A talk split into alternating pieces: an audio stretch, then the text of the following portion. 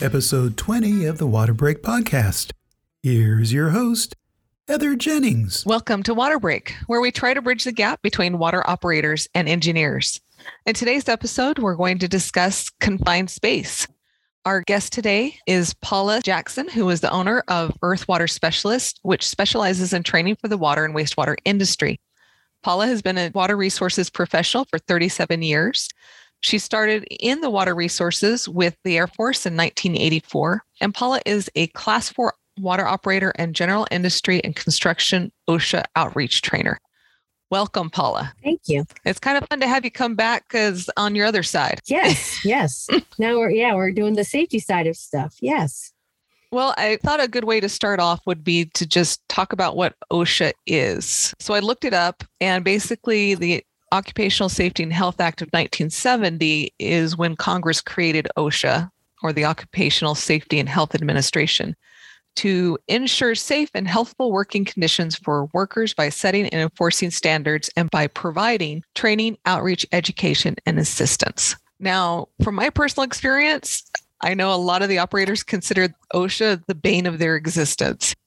Paula, why don't you tell us why it's not? Well, for one thing, I mean, it, it, used to be. It used to be the bane of existence for a lot of kind of old school operators, but it's changed. As you said, it was founded in 1970. I think uh, Nixon was president and he signed it. In 1984, I went in the military and there was no safety. Um, they gave us hearing protection. Yeah, I mean, they and and it's like you said, we were uh, we were government property and OSHA wasn't really around for us. And that's kind of when I got into it because I was I was the only woman in a shop of 26 people in our water resources stationed at Elmendorf.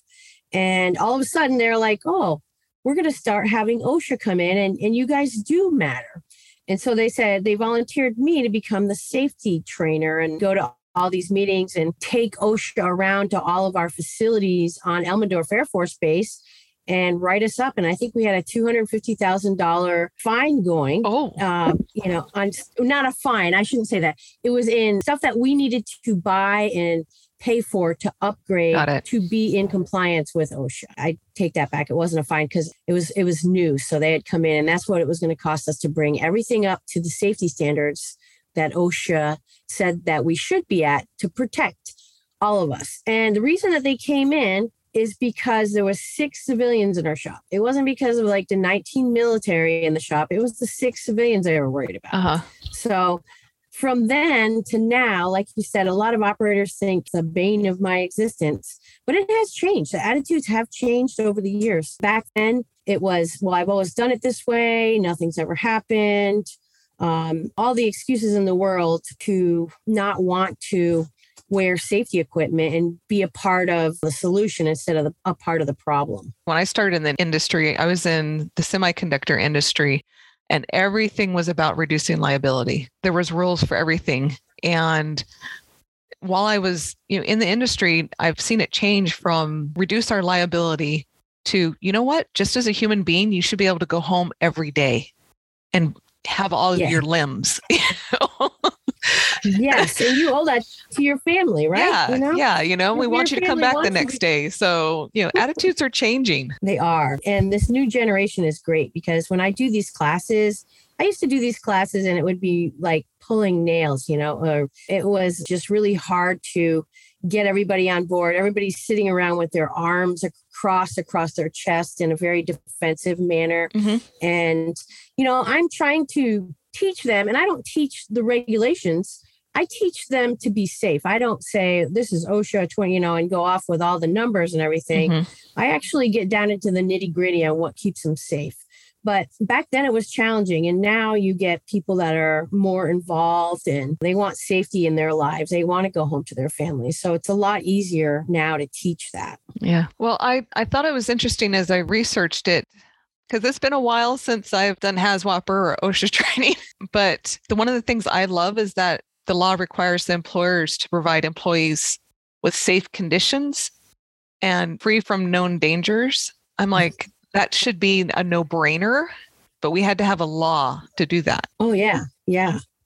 And in some places, it's safety there is no training, you know? Mm-hmm. And you know, a lot of municipalities, like, and I'm speaking of here in Vermont, is where I'm I'm living now. And as far as like you said, you were in the semiconductor business. So private industry, yes, the stats say that if you train people to be safe and you give them all the training they need and all the personal protective equipment, you are going to save money in the long run because you're not paying workman's comp cases. And that was great for private industry, but they never, OSHA never really came around to any municipalities where all the water and the wastewater operators are until the last couple years. So, and they, and they, they lack, you know, municipalities small municipalities and towns, they don't have a lot of extra money for safety and they, it's not out there. It's not on their horizon. Mm-hmm. So that's where we're kind of concentrating on right now is is getting more safety training into the municipalities and the water and the wastewater industry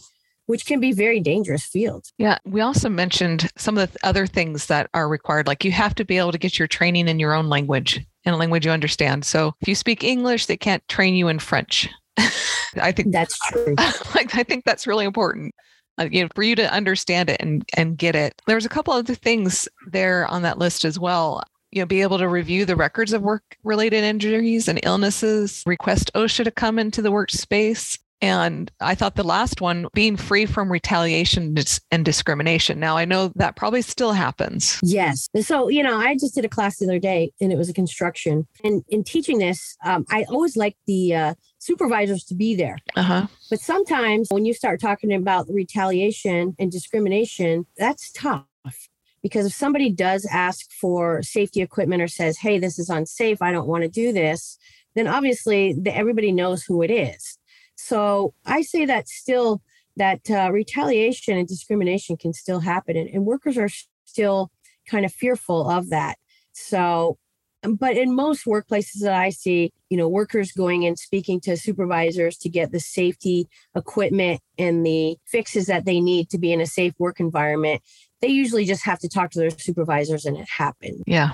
And that's why I try to tell YPs as well. If you need something, say something. Because I've worked with some women in manufacturing where you know, the equipment was pretty much for all the guys and they're a young professional and they don't wear a size XL. They're actually a medium. And you know, they're catching their safety equipment on everything. I'm like, you need to you need to say that, something. That's a really good point. Yeah, that's true everything was you know made for men in this industry but that's changing also. So some of the safety equipment that we yeah. have now is made for women or you know you can buy smaller glove sizes or you can you can you can find a, a lot of stuff that's made for men and women now. So it has changed a lot i have to say. Yeah and i, I like that. So why don't you tell us? I saw in your presentation you talked about how many accidents a year, fatalities. How about giving us a little bit of information on that for confined space? Uh, 122 confined space accidents each year led to 173 fatalities. Now, those numbers don't make sense. 122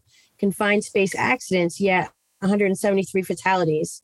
What you see is because there's no rescue available, is you have 122 situations where somebody's trapped in a confined space and a supervisor or other people try to go in and rescue them. So that's where all the extra fatalities come from. So it's really important when you're teaching a confined space class or when you're writing your permit required confined space program that you have to make sure that you are the rescuers. And that is written in there. There's plenty of safety equipment nowadays that you can do your own rescue. Again, I go back to 122 oh. confined space accidents, 173 fatalities because there's no rescue a lot of times available. In a confined space, most of the fatalities are atmospheric, where there's either a lack of oxygen or a toxic atmosphere like hydrogen sulfide.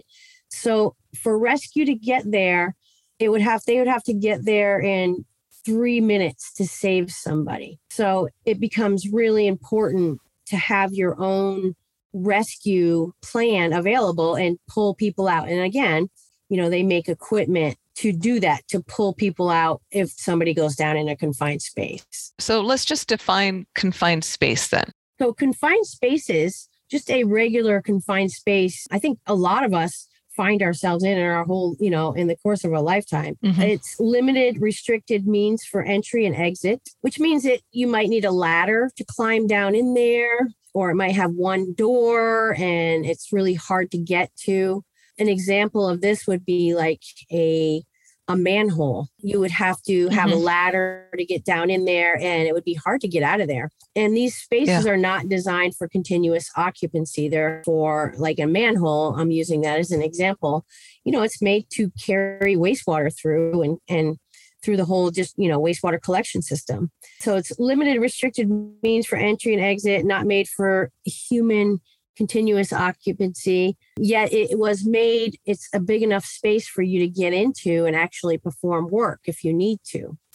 So um, essentially, if you have to duck, crawl, climb, or squeeze into the space, it's considered confined. So that's just a that's not a bad thing. That's you know a, a confined space is not always what we worry about. It's the permit required confined space. So the definition I just gave, that's usually not a harmful environment. But now you have to throw uh-huh. in hazards like, again, in a manhole, there's biological hazards from the wastewater flowing through there. Oh yeah. It could be oxygen deficient below 19.5%. They could have methane gas in it, making it flammable. It could have hydrogen sulfide gas, Yeah. making it a toxic atmosphere. And and those can those can actually seep into the manholes from the soil itself. Yes. Well, w- so what happens with that is the wastewater. That's a really good point. Wastewater is um, has a lot of bacteria and microbes in it, and wastewater treatment revolves around these microbes breaking down wastewater. And when that happens, the byproduct from that is methane gas or hydrogen sulfide gas. So that's where you get your gases from is those microbes actually Mhm. breaking down uh, wastewater before. And it they should be set up so they're flowing and that doesn't happen so much, but it, it really does. The other end of that is if you are in a manhole and somebody pours gasoline in a manhole, or who knows what people pour into these manholes Yeah, to dispose of something. yeah that yeah. becomes a big problem too so there's there's a lot of different hazardous things that could pop up in a manhole. Um, it's slippery. It could be you could have a lift station kick on and then it fills up. So there's engulfment. Um, you know there's a lot of hypodermic needles now that people flush down the toilet. That's a Yeah. big big hazard. Yeah, that that one that one's scary because you can get anything yeah. from anyone. Ugh. So manholes are like one of the worst. manholes and uh, lift, sta- you know, the wet wells and a lift station are the worst. But we have tools too. You know, I mean, you know, we have um, vac trucks, which are huge pieces of equipment that you can put a vacuum down in there and kind of clean them out without anybody going down in there. So over the years, we've engineered our way out of putting our workers down in there as much as sometimes they still have to get in there, but not as much as they used to. Yeah, which is always awesome. Yes. yes. I'm sure you've you've seen these and been in the field. What has been the most hazardous confined space that you've seen? Oh, where do I start? I'd have to say back in the military because we didn't have a lot of safety equipment. And Mhm. you know, so I, I have to mention this, um, Heather.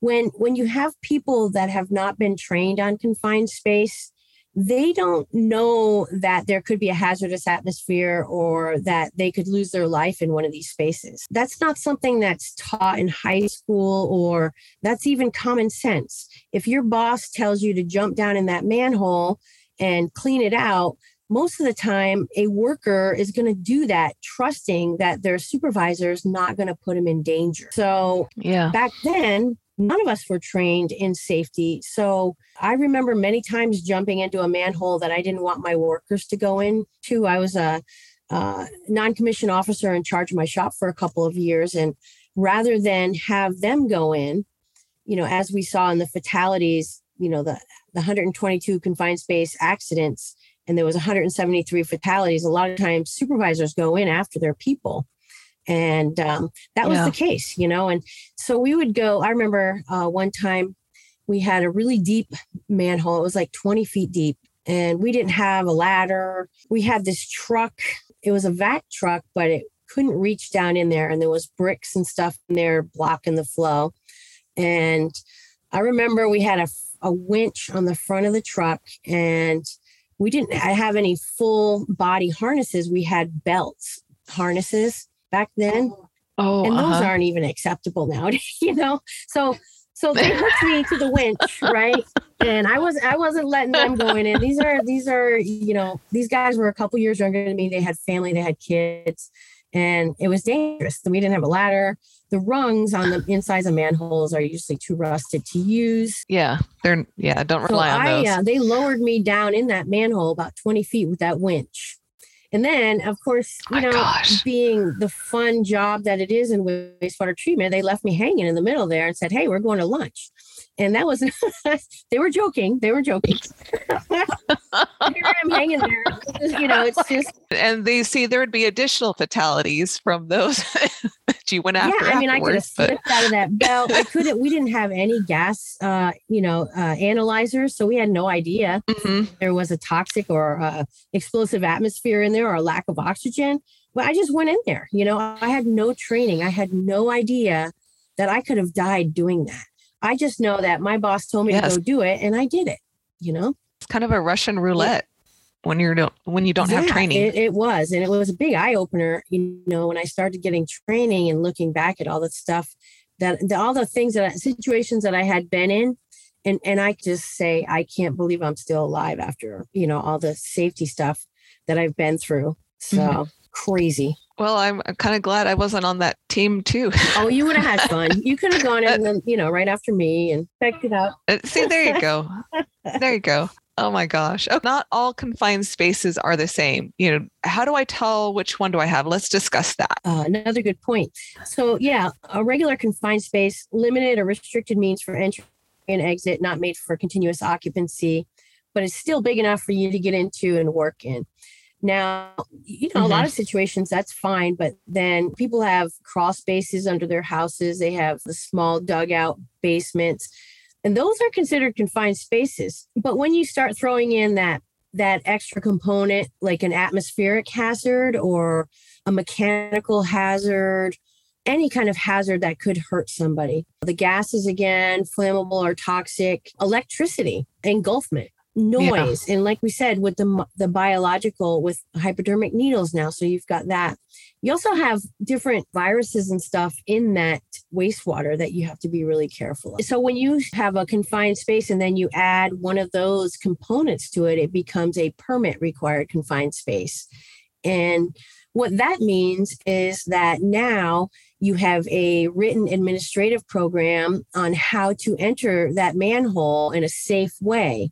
And it's a set of procedures that need to, you know, like standard operating procedures Mhm. um, that need to be followed. And if they're followed, then everybody should be safe doing that task. And with that comes what they call a confined space, a permit required.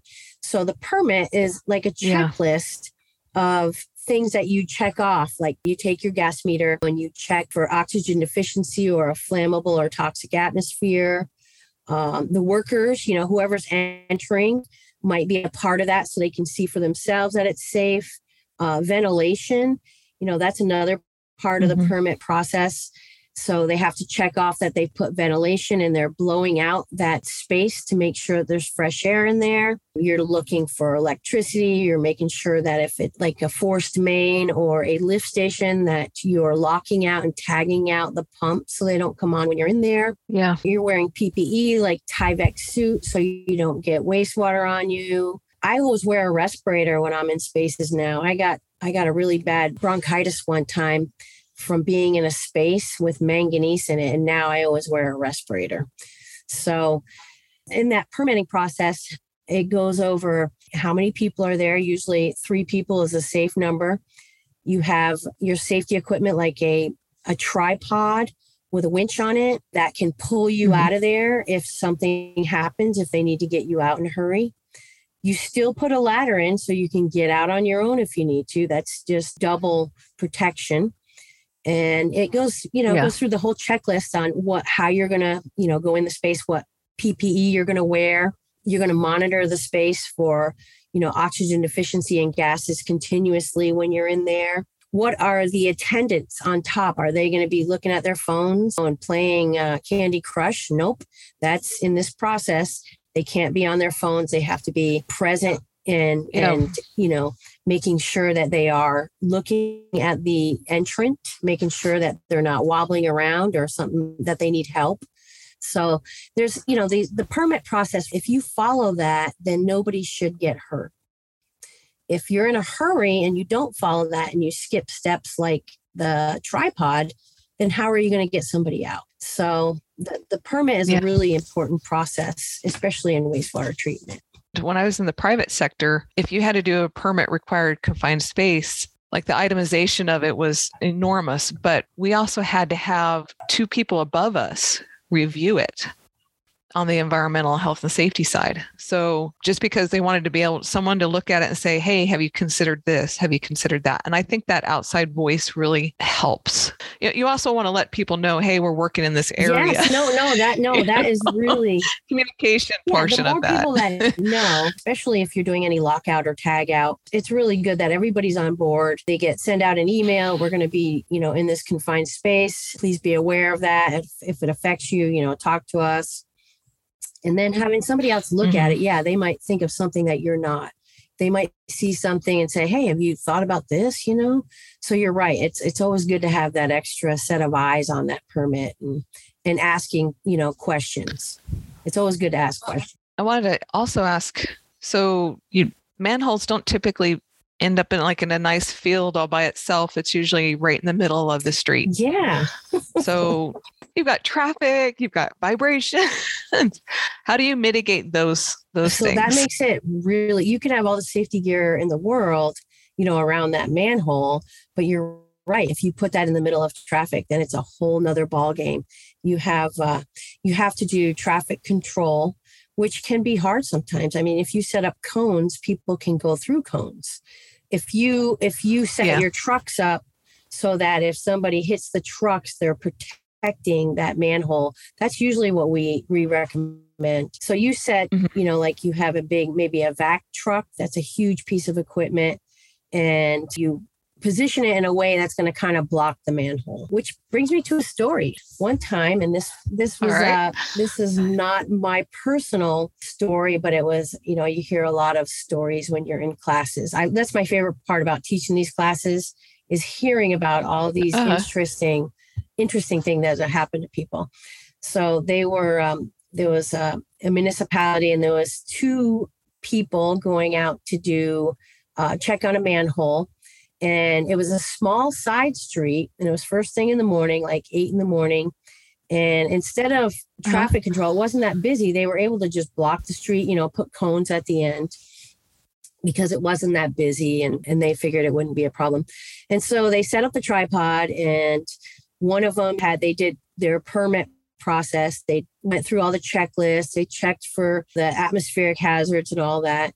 And then one of them entered the entrant entered and started doing some work down there and then all of a sudden the attendant and and you're okay to have one attendant and one entrant it's safer i i recommend two but if a lot of places there's there's just not Yeah. the manpower or woman power Yeah. so they were the person was down in the in the manhole doing work and all of a sudden a car came around the cones and the attendant is like there's a car coming you know and he's saying this to the you know the entrant can hear him and so the entrant is like well should i get out could i should i crawl out what do i do and he said no just hang on and apparently the car came right for him and then veered off oh, and and hit a fire hydrant.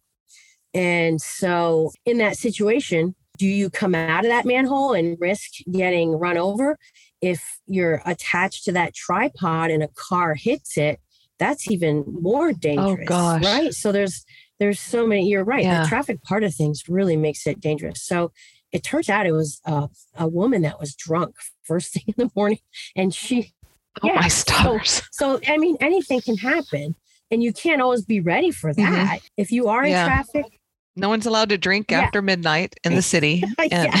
So was, that's that was a crazy story. They came out of it okay, but if that car had, if she had pushed that tripod, it would have pulled him out of the manhole and probably really wrecked his body. And then if she had Yeah. drove her car and then the tire landed in the manhole, then he would have been trapped in there. So there's, you know, you try to think you got to really beef up the traffic control, especially now with a lot of distracted drivers. just people walking, you know, sidewalks and stuff. I was on a environmental project and we were getting vapor samples.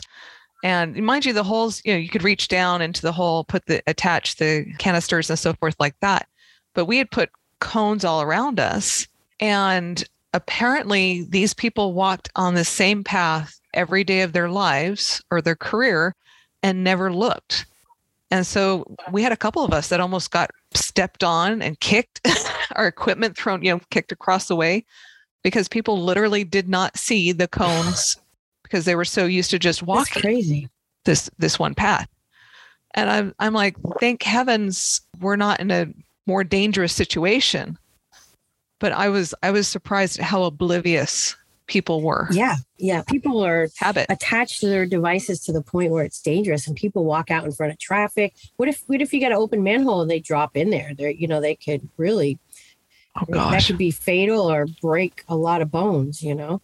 So yeah, there's so many, there's a lot of different hazards associated with permit required confined spaces. And it just depends on where you're at. And you have to kind of look at that big picture. You can't focus on the space. You got to mm-hmm. stand back and look at that big picture all around the space as to what could happen. Yeah. Well, I love this discussion. And I want to transition now to like the different levels of control for hazard control. Yes. So for hazard control, they look at elimination, number one. Yeah, just get rid of it. that hazard so nobody has to go in. And they, you know, back back when they first started safety stuff, you know, like it was 1987, I think, uh, when I was at Elmendorf and we started. And it takes a lot of resources to eliminate hazard because people do a lot. We're doing a lot of that work. Yeah. But one of the big ones was a good example of eliminating the hazard would be to get a vac truck, which are very expensive, you know, probably like half a million dollars, but they can Yeah. be used in these situations instead of people going in there. This vac truck can do a lot of the work. So elimination is one. Substitution, Okay. you know, the substitution of hazards. Well, I I know we've changed out pumps Yes. before. What kind of of pumps you Oh, yeah, yeah. and the access So to that's them. a good idea. Yeah. So some of them used to have to go down in. Now you can bring them up. Is that what you're talking about? The ones that you can bring up. yeah, you know, Yeah. bring it up or Yeah. you know put in the controls in so place. you don't yeah. have to go down in there. So that's a really good example. Yeah, I remember back in the day being down in some wet wells and trying to get them loose and you've got wrenches down there and it's slippery. So yeah, that's a great example of substitution. Administration administrative uh, using your whole standard operating procedures that people have to that are trained, you know, they're trained on and they have to follow that. That's the next step and engineering methods for safety, isolation, placement of barriers to eliminate the potential for employee contact with a physical hazard, stuff like that, temperatures, moving parts, vibration, physical hazards. And then the last level of defense is usually PPE. But um, so to go back for engineering methods like safety, like a tripod, and you know the winch and fall protection on that and then mm-hmm. your harnesses you have your gas meters stuff like that and ppe of course you know comes into that like hard hats and and nowadays they make ppe that you can wear and that's comfortable and it's yeah, not gonna not as bulky. yeah it's not you're, it's not gonna hinder you so so yeah those are oh, the lockout tagout that was so big everywhere I've been. You do not ever touch this. And they would have two or three locks on them. So we would have to find two or three people. And usually someone has gone on vacation or something like that to finally take the locks all off. But that that's a big deal, cutting off Yes. the power yeah electricity to the area. It's just, although I, I have known uh, one of our uh, trainers for the lockout tagout, he was telling us how he used it to c- control his kids' TV time.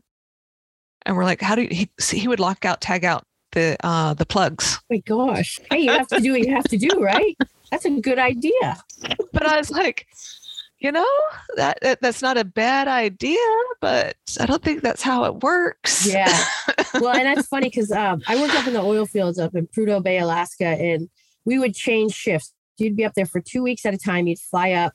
You'd spend. You'd work twelve hour days, fourteen days straight, and then you change shifts and the other person would come up fly up and then you talk about you'd have your meeting uh, your transition meeting and we did that and i remember uh, one time and the person that i was taking their place they left and then all of a sudden i found a something that was locked out and tagged out with their lock on it so i had to track them oh. down and call all over and we used to work two weeks on, two weeks off. So sometimes, you know, you take off and you go on vacation for two weeks someplace, you know, to Hawaii or yeah. whatever. You know, you just, everybody was always traveling and stuff.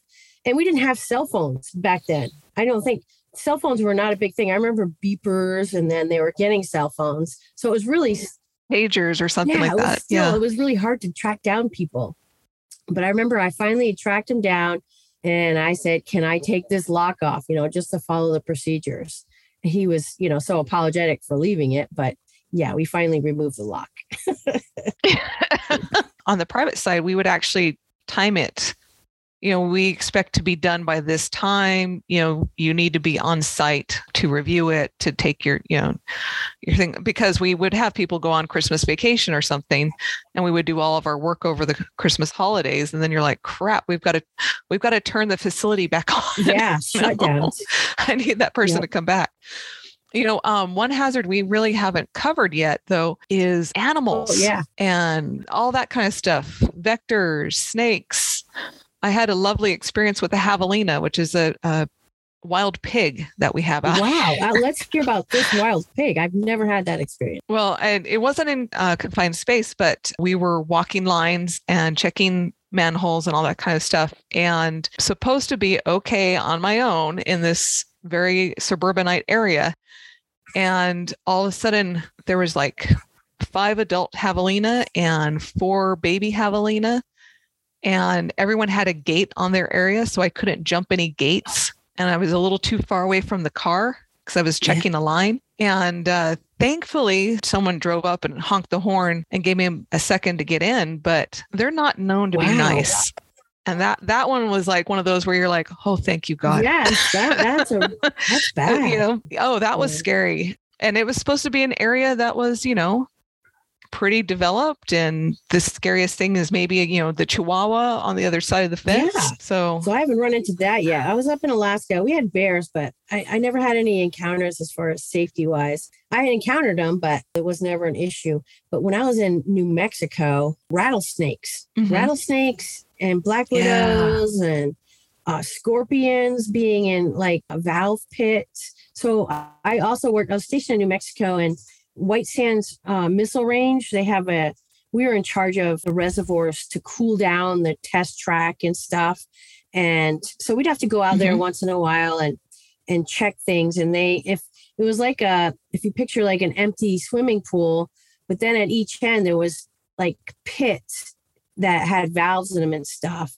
And I kind of put my face into one pit one time. And luckily there was there was water in it and there was a rattlesnake. So if there had been no water, he could have, you know, the rattlesnake could have totally just bit me in the face. But there was water in it, so he couldn't jump off. So that was one. Yeah. And then many black widows in electrical panels and scorpions. And I've had a lot of encounters that way, but I've never been bitten or anything. That was something that we always included as well as, you know, the animal hazards. But I remember one time I'm like, oh, we'll be fine. We'll be fine.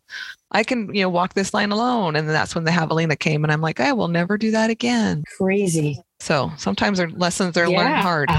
well, like you said, you know, you can't always account for anything. You can have a great safety plan, but stuff like that, you cannot write into that safety plan, safety plan, because you just don't you don't see that coming, you know? But uh, yeah, travel in twos. Yeah, definitely. then you can, you know, kind of outrun the other person. No. yeah, I know exactly. Right. okay. So I go in from there. Uh, you know, the, I wanted to cover what the actual difference was between the authorized entrants, the attendants, and entry supervisors. We've kind of mentioned them as we've gone along, but like, what is the difference between the three? Um, so the three roles, the entrant is the person that is going to be, you know, going into the the confined space and their role is to know you know what they're going to be doing at you know for the job in there what they're expected to do. Make sure they have the tools ready to do it. Make sure they are wearing their PPE and watch the atmospheric testing so that they know and they feel confident. Um, it's really important to feel confident in your safety equipment. So, you know, looking, Mm-hmm. you know, at the meter, making sure that there's nothing in there. And then actually my thing when I go into confined spaces is I will I make sure that it's well ventilated. Because even if the meter says Yeah. there's something in there and you ventilate it, you're good to go. And as long and you keep ventilating. Um, so the entrant needs to know what they're getting into, know the space, know their job. And then they also need to trust the attendant who is on the top side of the confined space, usually helping them and watching out for hazards up top and uh, maybe giving them tools that they need. And they're, they're monitoring the space, you know, for atmospheric hazards. They're asking Uh-huh. questions. Are you okay? How do you feel? You know, and, and just making sure that, that you have everything you need and, and they're not distracted. They're actually right there helping you out. And then, so you have your entrant going in, then you have your attendant that's, you know, helping them and watching them. And you're attached usually to a tripod with a winch and a fall protection thing on it. So they're, they're in charge of that. If you fall or something happens, that attendant is going to crank you out of there with the winch. And Uh-huh. hopefully, you know, and then, you know, call 911. So usually that's your safety plan. A lot of spaces it's hard to get people out of. They're not all set up so you can put a tripod in. You have to put different types. You sometimes have to set up the safety, setting up the the safety lines and everything is takes more time than it does to do the actual work. But Uh-huh. that attendant is kind of your rescue plan. If something happens, they're getting you out of there. And it's not hard to do if you have Yeah. the right equipment and you're using it the right way and everything. And with confined spaces, it's the atmospheric hazard that was fatal to people in, in minutes. So you can't you can't call a fire department because they're not going to be able to get there in time. So you have to that attendant has to be able to get you out of there and make sure they're going to save your life. And then you have your your supervisor. They are the ones that kind of look at your permit and ask you questions, make sure you have everything in line, and they'll sign off on it just to know they're double checking you. So that's kind of that extra Yeah. set of eyes. Like you said, when you used to do them, you would have somebody else look at them. That's that's a really good piece of the Yeah. puzzle. So those are the three roles. And you, if you want to throw in the fourth, what they call rescue, then the attendant and the safety supervisor can become that rescue role. But you that's the most important thing to me when I teach this is making sure if somebody's in a space that you can get them out without having to call for help because you're not going to have the time to wait for help to arrive. Yeah, especially if for whatever reason they're on the other side of the city Yes. or the area or something like that. Well, in Vermont, it's a rural place. There's there's not paid fire department everywhere. Most of them are volunteers. So by the time somebody gets paged out, they go from their job to the volunteer fire station and then they find you on site. That's going to be 10, 20 minutes or longer. When I was in manufacturing, they said not to call 911 because 911 wouldn't find you fast enough. You called the people that were on site that, I mean, because you'd already submitted the plans and everything, people would know you were there, but you would call the local place first because they wouldn't know which part of the factory you were in. They would just know someone called, you know, to the factory. Right. We had to be specific with whom we we talked about and that's part of your rescue isn't you rescue by others rescue by other companies rescued by the people that are there Yes. what are the typical response times and goals that people are looking for You're looking at three minutes because it's somebody breathing. So non entry rescue is that tripod. That's going to, any kind of ah, you know, yeah with yeah a harness, get somebody out of that space into fresh air. And I would add that I would want, if you can, and you have people trained in first aid to maybe do CPR if they need to, or and definitely somebody to call 911 and get like an ambulance there or something. But the non entry would be, you know, getting Mhm. them out so nobody else is going to go in and become a fatality, like we were talking about in the beginning. Because that's what, when I first got in this field, I remember uh, being in uh, New Mexico and uh, hearing on the news that um, five people died in a tank. They one person was in there cleaning it. Somebody came by and they saw them laying on the floor, so they went down there to investigate. They crawled in the tank. they went down and then a 3rd Uh-huh. you know a third person then a fourth person Yeah. and and this is how this rule started back then was the people that were trying you know nobody has any idea that as soon as they walk in there like if you have something that displaces oxygen when you take a breath it displaces the oxygen in your lungs and you just go down. Everybody you know i talk to a lot of people and they're like oh that's no problem. I would know if there's an atmospheric hazard. But that's not true. If if you are in an atmosphere that displaces oxygen and you take a breath you just go down. You're you're out. And then you know in a mm-hmm. couple minutes you'd probably be dead and that's when other people try to go in and save you which any of us as human beings you know you see a coworker or somebody in trouble we're going to try to help them. And that's when Yeah. your life is taken because you're trying to help somebody because you're not educated on the fact that there could be an atm- a hazardous atmosphere or you know that there's any danger in there. A lot of people think oh well maybe you know there was a medical emergency and and this person went down. So they don't think about the atmospheric hazards and that's what usually gets people so the different gases have different densities as well. So you know, like hydrogen sulfide is going to sink, methane's going to you know be up towards the top. I mean, it could be anywhere along that line exactly exactly that so got yeah so if they're if So- they're standing up and then all of a sudden they kneel down to do the work or something then they take a breath and they're they're out they fall over.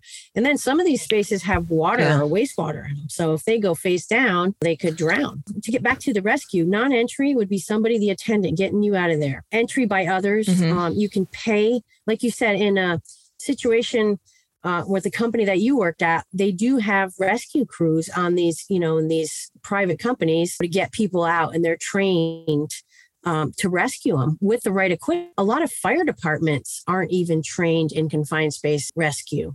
That's a special training, and I know here in Vermont, there's not a lot of of uh, fire departments that are trained in it. So, you, you know, a, lot, a big company uh, might have a rescue crew that has all their equipment.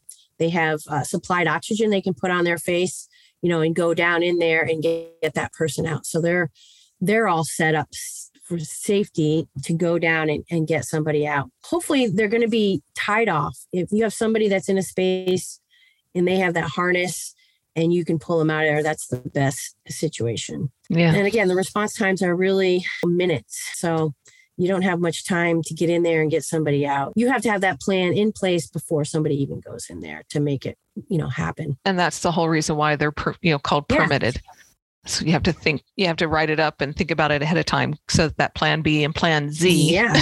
are, and are there that checklist so you don't forget anything. Because when you're doing jobs, I mean, there's a lot of pieces Yeah. to this, you know, so that the permit becomes like a checklist. So nobody forgets a, a piece of that. if there's an emergency kind of deal like you know a pipe blows or something like that. And it's atypical. You know usually you would plan it all out.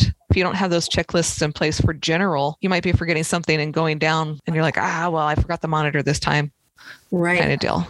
Because you know there's a break that has to be solved now or something Right. like that.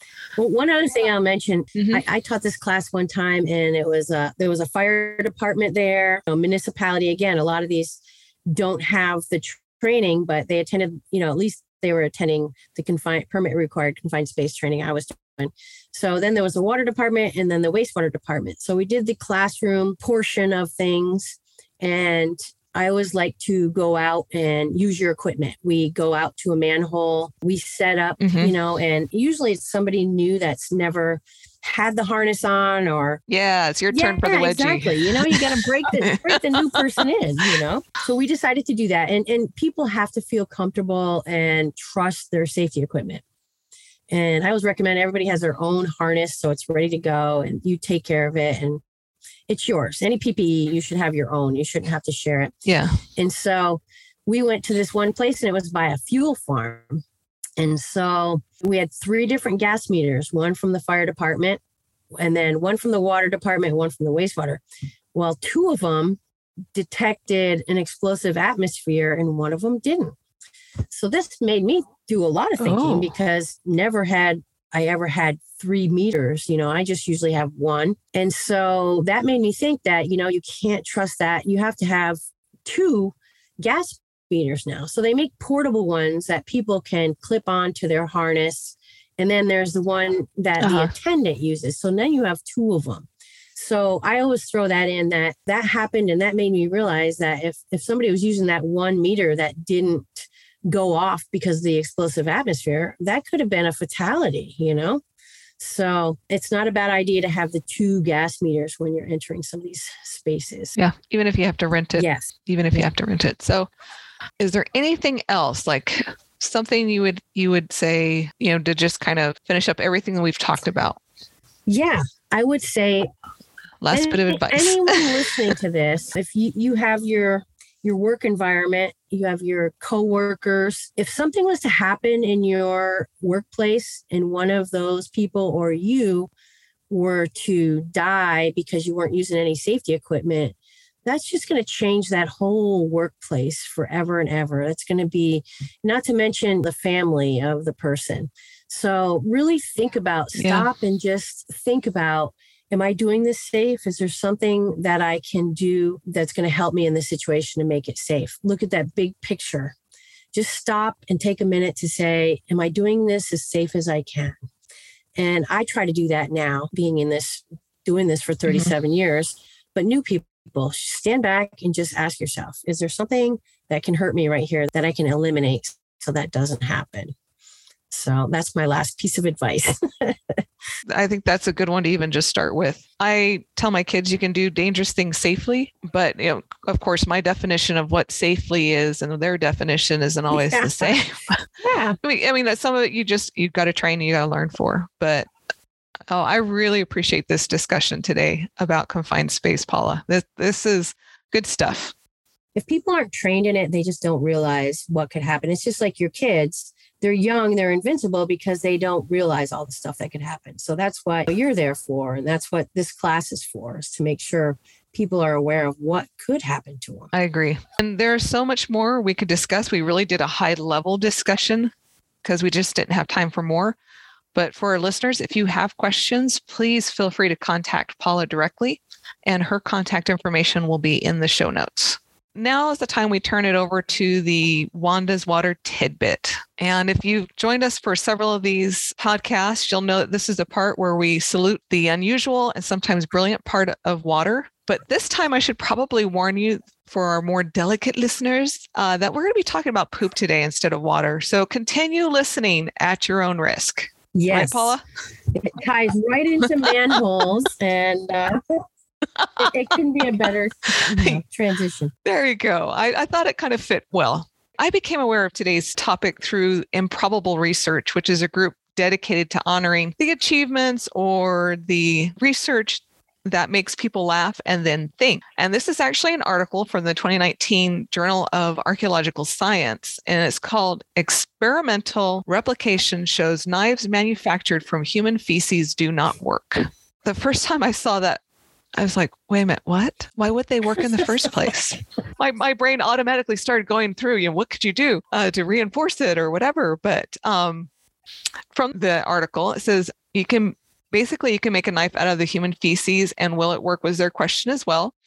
And it started with some graduate students that had become curious about an ethnographic account of an Inuit man making a knife from his feces to survive and thrive the story is so prevalent in academic literature and pop culture that they really decided to test it out. Kudos to these grad students that developed a whole testing methodology for this. I, I don't know that I, anyways, but uh, one of the grad students went on a heavy fat diet to replicate the diet of the Inuit, and another had a more Western style diet for data replication and a control kind of deal. And then they defecated, they used ceramic molds to shape the feces into the knives, and then they froze them to negative 50 degrees C. And I'm already thinking this is like more work than I want to be involved. I don't know about you, Paula. Yeah, that's um, you know, I was up in Alaska for 15 years and I never heard the story, but uh, I can think of better ways to make knives out of. But I guess if you're really bored, you want to see if it's true, you know? Yeah, and I wonder how much, you know, alcohol was involved in this. But um, they then used their formed knives to cut pig hide. They included the muscle and tendons and so forth. They got a, you know, a piece of pig uh, and skin and and tried cutting with it. In the words of one of the students, both knives, the fatty diet and the Western diet, left skid marks on the meat. and we're not considered functional. And I was like, the choice of words. That's just this is the choice of words that just yeah. Yeah. But what's even better is that you can watch a video about this. And so we've put that in the show notes for you, as well as the official paper. Yeah, things to do when you're bored in the uh, grad I'm departments, glad they right? didn't make spoons or forks. or even Oh, plates, okay? You know, if you really want to take that Yeah. to the next limit. Yeah, that, ooh, yeah. hmm, I'm like, I still have trust issues with that knife. Yes. like I said, it, it's something to make you think, uh, something to make you laugh, and it was kind of fun. Paula, I wanted to once again thank you so much for joining me and for your, your indulgence with our tidbit today. To our listeners, if you want to read anything we've talked about today, you'll find the links in the show notes as well. Thanks for joining us. Thank you for having me. Thank you for listening to the Water Break Podcast, brought to you by Probiotic Solutions. Probiotic Solutions offers a broad spectrum line of biostimulant nutrient products for bioremediation of water, wastewater, and soil. Find more information about our products and the show notes for this podcast at probiotic.com.